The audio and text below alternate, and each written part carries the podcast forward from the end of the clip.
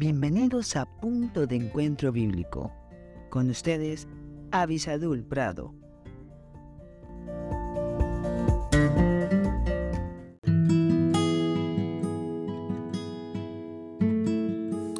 Hola, hola. Qué bueno que estamos aquí juntos nuevamente. Gracias a Dios por cada uno de ustedes y siempre en nuestras oraciones, aunque no conocemos a todos los que escuchan este devocional, oramos para que Dios esté tocando e impactando sus corazones como lo hace con nosotros.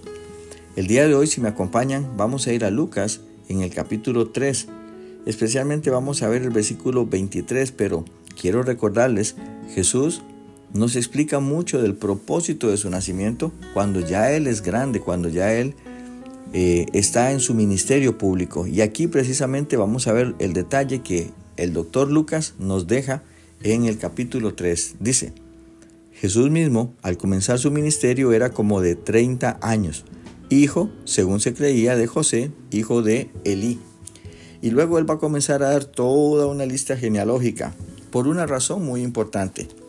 Jesús debía de ser de la, de la el linaje, de la familia del rey David, porque fue a David a quien Dios le había prometido dar un hijo que iba a ser el rey de Israel para siempre. Y es muy importante. Y saben, ahí está toda una lista. Les doy unos o dos o tres nombres. Dice, eh, según se creía José, hijo de Elí, hijo de Matad, hijo de Leví, hijo de Melqui, hijo de Hanna, hijo de José, hijo de Matatías, hijo de Amós, y ahí continúa. Y hay algo maravilloso, y es que en la época que Lucas escribió esto, todavía se podía ir a verificar en las genealogías de Israel que Jesús efectivamente era el hijo de David, o sea, de la generación de David. Y tanto Lucas se ocupa por el linaje de José como se ocupa también eh, Mateo por el linaje de María de demostrar que Jesús por ambos padres tenía derecho al trono. Y es que, como les digo, Dios había hecho una promesa y esa promesa aquí delante de nuestros ojos se está verificando. Por lo cual, si usted duda que Jesús es el verdadero heredero del trono de David su padre, no lo haga más.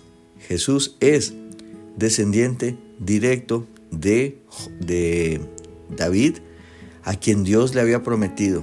Y no se olvide que Dios todo lo que promete lo cumple. Y si Él promete darnos salvación y vida eterna creyendo en Jesucristo, Dios lo va a hacer.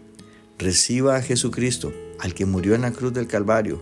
Ciertamente que un día nació en un pobre pesebre allá en Belén, pero que desde ese pesebre luego, muchos años después, iría a la cruz para consumar la obra que el Padre le había dado.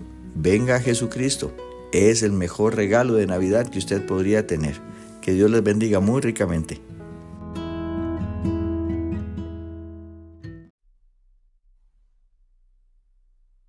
Gracias por estar con nosotros en este podcast Punto de Encuentro Bíblico. Si este podcast te fue de bendición, no olvides escribirnos a punto de encuentro bíblico 1717 arroba gmail.com y en nuestras redes sociales.